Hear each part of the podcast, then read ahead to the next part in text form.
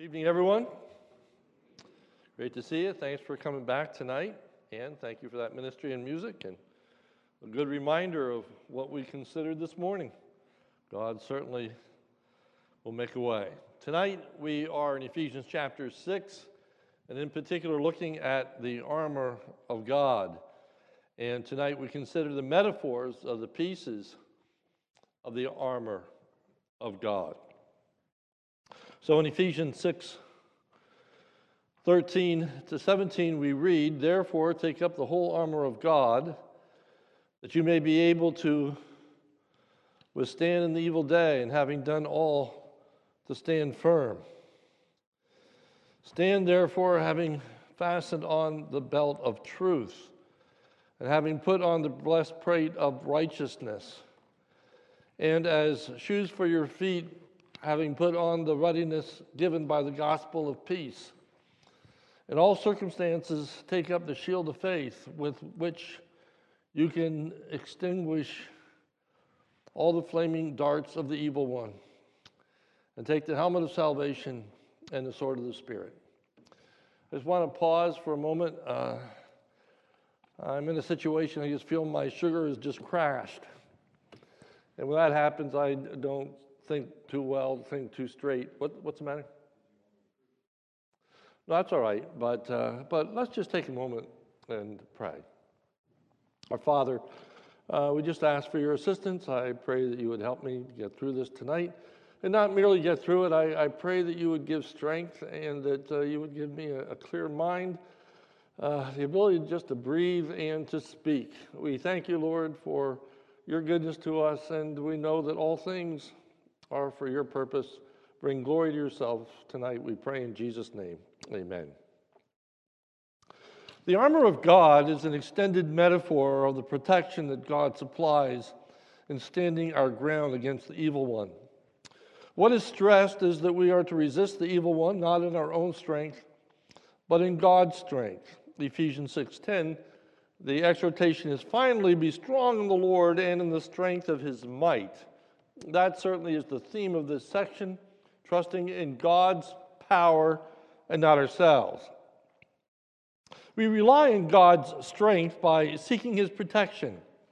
That protection is represented in the metaphor of the armor of God. Verse 13, therefore, you see, that's the application of this truth of standing firm. Therefore, take up the whole armor of God that you may be able to withstand in the evil day, and having done all to stand firm. The emphasis of the passage is not to give ground to the evil one. Verse 11 Put on the whole armor of God that you may be able to stand against the schemes of the evil. Operative word there is stand. In Ephesians 6 13, it reads, Therefore, take up the whole armor of God that you may be able to withstand in the evil day, and having done all, to stand firm. Verse 14, Stand, therefore. So it's all about standing, standing, standing. And the picture here is of a battle. For we find in this passage that we are in a battle, not with human entities, but with the evil one. And so the imagery is one of warfare. And in battle, it's important that you maintain your position. Sometimes you need to maintain that position at all costs, meaning that you don't retreat, you, you don't move away, you don't flee, you don't run, but you hold the ground, especially in a battle. If you have the higher ground, if you have the operative part of the battlefield, you want to be sure that you don't lose it. It's in that picture that we're told to stand. We don't want to lose any ground spiritually. We don't want to give in. We don't want to cave we don't want to back down in our commitment to the Lord Jesus Christ and to His Word. Now, I have here a caution. We must exercise restraint as we consider the metaphors of the pictures of the armor of God. We must not try to push the metaphors too far. Uh, in my estimation, there are many, many books out there that do just that. Uh, there are people that have written volumes on the armor of God. I submit to you that it's supposed to be very basic. We don't want to push these metaphors too far. So I appreciate the succinctness of the whole Holman Bible commentary, and I'll be referring to it repeatedly as we consider the picture of the armor of God. Just an aside, in the church library is the complete set, Old Testament and New Testament of the Holman Bible commentary. I would recommend it to you. It's very, very readable. Uh, it is very brief in its handling, but what it says is, is good and, and helpful. But it really focuses on the big picture of just the main ideas in any particular passage. So it's helpful if you're teaching Sunday school or something. It just, as I say, very succinctly uh, points out the, the main points and helps you to put a passage together. So, with that in mind, I am going to be heavily relying on the Holman Bible commentary tonight. And then, secondly, I also qu- quote pretty extensively from uh, Bryan Chapell's uh, commentary on the book of Ephesians. I don't do that very often. That is quote extensively from commentaries, but sometimes I think it's it's helpful. Sometimes it's valuable. Uh, many times they say things better than I can say them, so uh, I want to give them the credit and um, just present uh, their work in much of what we are looking at tonight. We will consider each piece of the armor. First, we will explain the metaphor, then we'll seek to apply it. So, the first piece of the armor is the belt. Ephesians 6:14. Stand therefore having fastened on the belt of truth. The historical metaphor explained. The belt of truth pictures the large leather belt the Roman soldier wore. It held other weapons and kept his outer garments in place. So it was a rather wide belt made of leather. Think of things hanging from it, perhaps a sword and other instruments. It's kind of like the utility belt that a construction worker would wear, big around their waist and hammers and different things hanging from it. Uh, that's kind of the picture of what the belt was in the armor of the Roman soldier. The historical metaphor applied I'm just going to be reading the bold parts. To put on the belt of truth can be understood as accepting the truth of the Bible and choosing to follow it with integrity. Choosing the truth of the Bible and seeking to follow it with integrity, and then I give you the uh, information there on the commentary, Max Anders, Galatians, Colossians, Ephesians, etc. And then a quote from Bryan Chapell. This often is interpreted either as studying the truth so that you know it well, or speaking the truth with integrity. Uh, one of the ways that it is helpful to think about how a particular verse is being used in Scripture is to study it in its context. Therefore, you look earlier into the, the book. Uh, scripture builds upon itself, all right? Chapter two builds on one, three builds on two, four builds on five, etc. So as we look at just how truth is depicted in the scriptures, we find Ephesians 4:21, assuming that you have heard about him and were taught him as the truth is in Jesus. So Jesus is the embodiment of truth. He spoke the truth, he lived the truth, he was faithful to the truth. Truth was in Jesus, it was from Jesus, it was embodied by Jesus. He was consistent with the truth. So we need to embrace all that Jesus taught, and not simply what Jesus taught, but all that the Word says.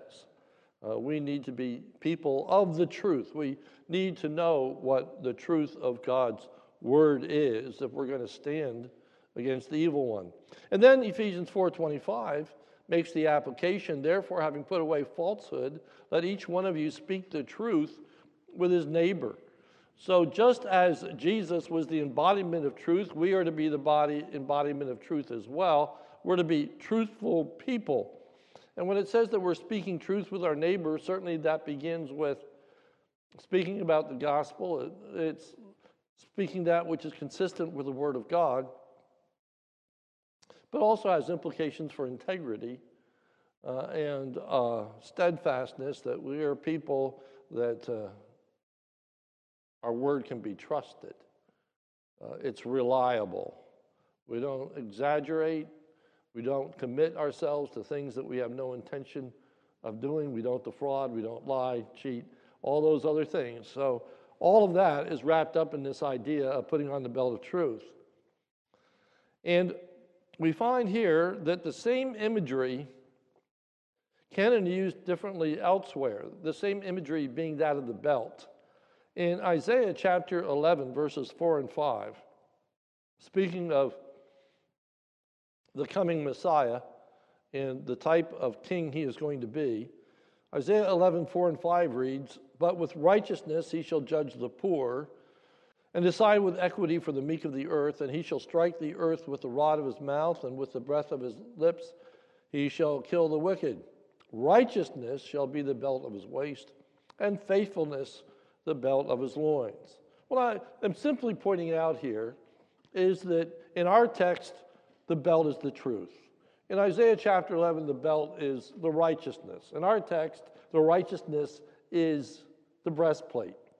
My point of citing that is that we shouldn't get hung up on the particular pieces of armor because they're referred to differently in different places of Scripture. It's not about the metaphor, it's about what the metaphor represents. It's about the truth, it's about the righteousness, it's about that which the metaphor represents. So, for example, people will commonly say, uh, the breastplate of righteousness, that covers the heart. Therefore, it's a guarding of our heart, it's a guarding of our emotions. Uh, we need to be very careful about our emotions. Well, the breastplate didn't just cover the heart, it also covered the liver, it covered every vital organ, all right? So, again, to, to make it try to walk on all fours is just not very helpful. Uh, we need to focus on what the armor represents. So, what we need to think about is putting on the truth. Putting on the truth. Secondly, the breastplate. Ephesians 6:14. Stand therefore having fastened on the belt of truth with having put on the breastplate of righteousness. The historical metaphor explained. The breastplate of righteousness pictures the metal armor in the shape of a human torso common to the Roman uniform. If I would have been half with it this week, I would have thought of doing a PowerPoint presentation that Pastor Dave would have put together. I wouldn't have put it together. But we could have had pictures of these things that you could see them. So you've got to use your mind's eye because I don't think about PowerPoint presentations and I don't think about that kind of stuff. So I apologize. The historical metaphor explained. To put on the breastplate can be understood as choosing not to harbor and nurture known sin. It is striving to be like Christ and living according to his ways of righteousness. Max Anders says that. This may be interpreted as acting righteously in as many situations as possible. That's what Bryan Chapell says about that particular statement. This metaphor comes from the Old Testament and is used of the coming Messiah. Isaiah 59, 16, and 17. He saw that there was no man and wondered that there was no one to intercede. Then his own arm brought him salvation, and his righteousness upheld him. He put on righteousness as a breastplate. So you can see in Isaiah 59, 16, that righteousness is the righteousness that he lived out. His righteousness upheld him. That's what caused Jesus to stand, that he lived righteously, he lived holy, he did not commit sin. And that is how we are to withstand the evil one by choosing to live holy and righteous lives, not desiring to sin, not wanting to sin, and fighting against it. In 1 Thessalonians, the breastplate is of faith and love. Here, faith should be understood as faithfulness. 1 Thessalonians 5 8. But since we belong to the day, let us be sober, having put on the breastplate of faith and love. Again, just pointing out that this armor, the metaphor, is interchangeable with what the elements are of righteousness and faith and etc. So it's not about the armor, it's about these elements that we're to put on. Next, the shoes. Ephesians 6 15. And as shoes for your feet, having put on the readiness given by the gospel of peace. The historical metaphor explained. Uh, feet fitted with the readiness pictures the hob-nailed shoes which kept the shoulders, soldiers' footing sure in battle. The historical metaphor applied. The Greek word for readiness that is used in our text is, does not appear anywhere else in the New Testament. So you can't go to a, another passage to illustrate it or to gain more understanding because the word isn't found anywhere else in the entire New Testament. The closest that you can come to is Romans 10 15. How are they to preach unless they are sent? As is written, how beautiful are the feet of those who preach the good news. So, what is being said is readiness. Readiness. Notice the text says that specifically. If you look at the top of the page, 615, and his shoes for your feet, having put on the readiness given by the gospel of peace. It means that we are always to be ready to speak the gospel to others. We need to be prepared. We, we need to be on guard. We don't want to miss the opportunities that God presents to us, nor do we want to back down. You know, in Romans chapter 1, Paul says, I'm not ashamed of the gospel of Christ. We, we need to be willing to identify with that gospel. If Satan can shut us up, we certainly are going to begin to lose ground uh, if we are not telling others the truth of God's word. If we're not sharing with others how to be saved, the church is going to dwindle. So we uh, need to stand firm by having our feet shod and ready with the gospel of peace. Then there is the shield.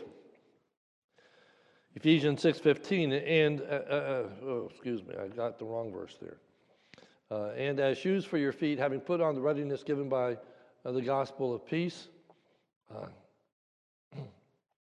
Uh, and it should be verse 16. I've got it down. no, I don't. I don't list it anywhere. But um,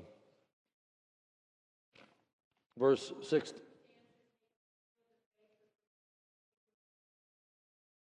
Thank you. Hope you could all hear that. Taking up the shield of faith, which is able to uh, quench the fiery darts of the evil one. The historical metaphor explained. The shield of faith pictures the small round shield the Roman soldier used to deflect blows from the sword, arrow, or spear of the enemy. The historical method metaphor applied. To take up this shield can be understood as rejecting temptations to doubt, sin, or quit. Telling yourself the truth and choosing on the basis of the truth to do the right thing. Rejecting the temptation to doubt, sin, or quit. That's very helpful. That's very helpful. We need to have this shield of protection. The helmet. Ephesians 6:17 and take the helmet of salvation. The historical metaphor explained. The helmet of salvation pictures the Roman soldier's metal protective headgear. I think we've all seen that, and that readily comes to mind. The historical metaphor applied. It does not refer to our salvation in Christ. First Thessalonians speaks of the helmet of the hope of salvation, which is probably a parallel idea. That being the case, taking the helmet of salvation could be understood as resting our hope in the future and living in this world according to the value system of the next. In other words, we are looking forward to the actual living out our salvation, that ultimate deliverance that's going to come to the child of God. As we, we think about God's word and it talks about salvation, it talks about it in three tenses. There's salvation past, which is salvation from the penalty of sin. There is salvation present, which is salvation or deliverance from the power of sin that we experience on a daily and regular basis. Uh, we want to be deli- being delivered from the power of sin over us. And then there's salvation future, which is salvation from the very presence of sin. And when, of course, we are in the presence of God, there will be no sin. We will not sin. We will not experience the consequences of sin. And people around us won't be conducting themselves in a sinful manner. So we need to be keeping that in mind that this world is not all there is, there is a world to come. And we need to guard ourselves that we live with a heavenly perspective. Colossians tells us that we are to seek the things which are above. We are to be contemplating the future. We're to be contemplating what it's to be like with Christ. We're to contemplate what this new world is going to be like when he returns and sets up his kingdom. Being reminded that this is not all there is. It is so easy to look at life as though this is all there is. This moment in which I'm living is so important, it's so drastic. And in reality, it's a, it's a brief moment. James refers to it as a vapor.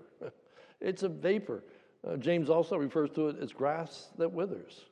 This life is so brief, it is so short, and eternity is just that it's forever and ever and ever and ever. This life is a speck. Eternity just goes on and on and on. And somehow we have to live this life remembering that it's a speck. This too will pass. This too will come to an end. I hate that I, as I'm getting older, I think like an older person. You know, and, the, and all those things that I always heard when I was young, such as when you get older, you're going to look back and life it just zooms by. Well, now that I'm older, I'm looking back and life just zooms by. You know, I've been here for 40 years. I can remember very well the first day I came. And it seems like it was yesterday. Not to you, I know. But to me, it seems like it was yesterday.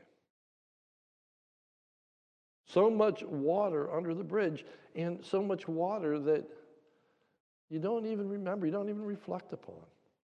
What was a big deal turns out not to have been such a big deal afterwards. The sword, the sword, Ephesians 6 17. And take the helmet of salvation and the sword of the Spirit. The historical metaphor explained the sword of the Spirit pictures the soldier's weapon sheathed to his belt and used both for offensive and defensive purposes. The historical metaphor applied. Taking the sword of the Spirit, defined for us as the Word of God, can be understood as using Scripture specifically in life situations to fend off attacks of the enemy and put him to flight. We see the example of Jesus using the scripture this way in Matthew chapter 4, verses 1 to 11.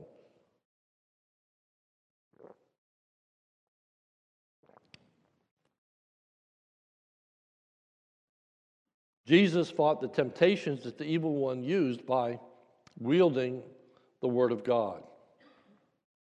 If you can just think upon those temptations that Jesus faced, he met each of those temptations by quoting the scripture. Man shall not live by bread alone, but uh, by every word that comes from the mouth of God. Every temptation, he quoted Scripture. Scripture is a wonderful, wonderful way of battling our thoughts, battling the evil one. There is that moment of conviction that comes before we commit knowledgeable sin.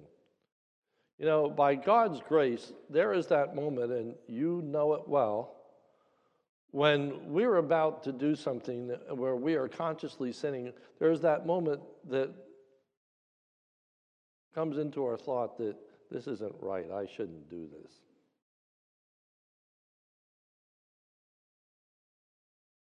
That conviction. It is so important to fan that conviction, to stir it up, to not just ignore it and to move on. And one of the ways to fan that conviction is to have the Word of God in one's heart and mind and be able to reflect upon it, be able to, to pull it out. Wherewithal shall a young man cleanse his way by taking heed thereto, according to thy word. To know the scriptures and know what it says and understand its promises. And at that moment, to quote it and ask God to help you and overcome that, that sin and that temptation. In Hebrews, the sword of the word of God can pierce to the very heart. Hebrews 4:12 For the word of God is living and active, sharper than any two-edged sword, piercing to the division of soul and of spirit, of joints and of marrow, and discerning the thoughts and intentions of the heart. The word of God can reveal our hearts to us. As we sit under the preaching of the Word of God, as we sit under the teaching of the Word of God, as we have our devotions, God uses that word to speak to us. God uses that word to convict us, to show us our need. And God also uses that word to reassure us, to help us, to comfort us, to encourage us. Hopefully, tonight, He will use His word to be a benefit to us in this spiritual battle. So, taking up this sword, which is the Word of God. And then we have this helpful summary by Bryan Chapell, which reads The apostle carefully identifies the source of the strength in our armor. He says, Be strong in the Lord and his mighty power. How do we to be strong in his power? We put on the full armor of God, Ephesians 6 11. After identifying the magnitude of Satan's power, Paul again tells us to put on the full armor of God. The apostle repeatedly emphasizes the divine source of our protection. We take our stand against evil schemes and stand our ground. Now, these words, and I wish I would have emboldened this, not primarily by more vigorous performance of good deeds or by greater exercise of our willpower and resolve, but through confidence in and dependence on God's provision. Looking to God, that's the whole point. Not trying to strengthen ourselves. It, this is not about building up your muscles. This is about putting on the armor. This is not about what you can supply, this is about what you receive. So, in all of this, it's about asking God for his help in this, for we find later that the way you put this armor of God on is through prayer. Asking God to help you be an honest person, asking God to increase your faith, asking God to help you to be more righteous and holy in the living out of your life, confessing the need and looking for God to supply that need. Uh, Bryan Chapell goes on to say, and I continue to quote Thus, when the day of evil comes and our temptation is great, we should not say, Satan cannot touch me because of how truthful, righteous, and faithful I have been. Rather, we should say, I am protected by the truth that though I feel weak, I am strong. Though I may fail, I possess Christ's righteousness. And though I am not perfect, I have peace with my God who has provided the faith I could not conjure, for faith too is a gift of God. The salvation I could not earn, and the Spirit I daily need. And now these words, again, which I probably should have bolded. The spiritual disciplines and godly practices of our lives are not what protect us against Satan. They are the means of grace by which God builds within us greater understanding and confidence in Him so that we will stand on His promises and provisions when the day of battle comes. I love that statement where He says, the spiritual disciplines and godly practices of our lives are not what protect us against Satan. They are the means of grace.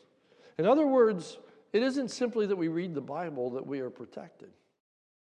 It isn't that discipline of getting up every morning and reading our Bible through that is now this reward that God is going to protect us because I have been disciplined, I have been faithful, I've done what's right, I've read the Bible, now I'm protected. No, as he says, it's the means of grace. It's not the fact that you read it alone, it's because you have been nourished, you have been strengthened by that word. It's what the word of God does in our hearts and our lives that results in that strength. So don't rely on our deeds and our activities as being the source of our strength. They lead us, hopefully, to the source of our strength, which is our Lord and Savior. Hopefully, as we pray, our thoughts are directed to Him. Hopefully, as we read, we understand His promises, we understand the truth.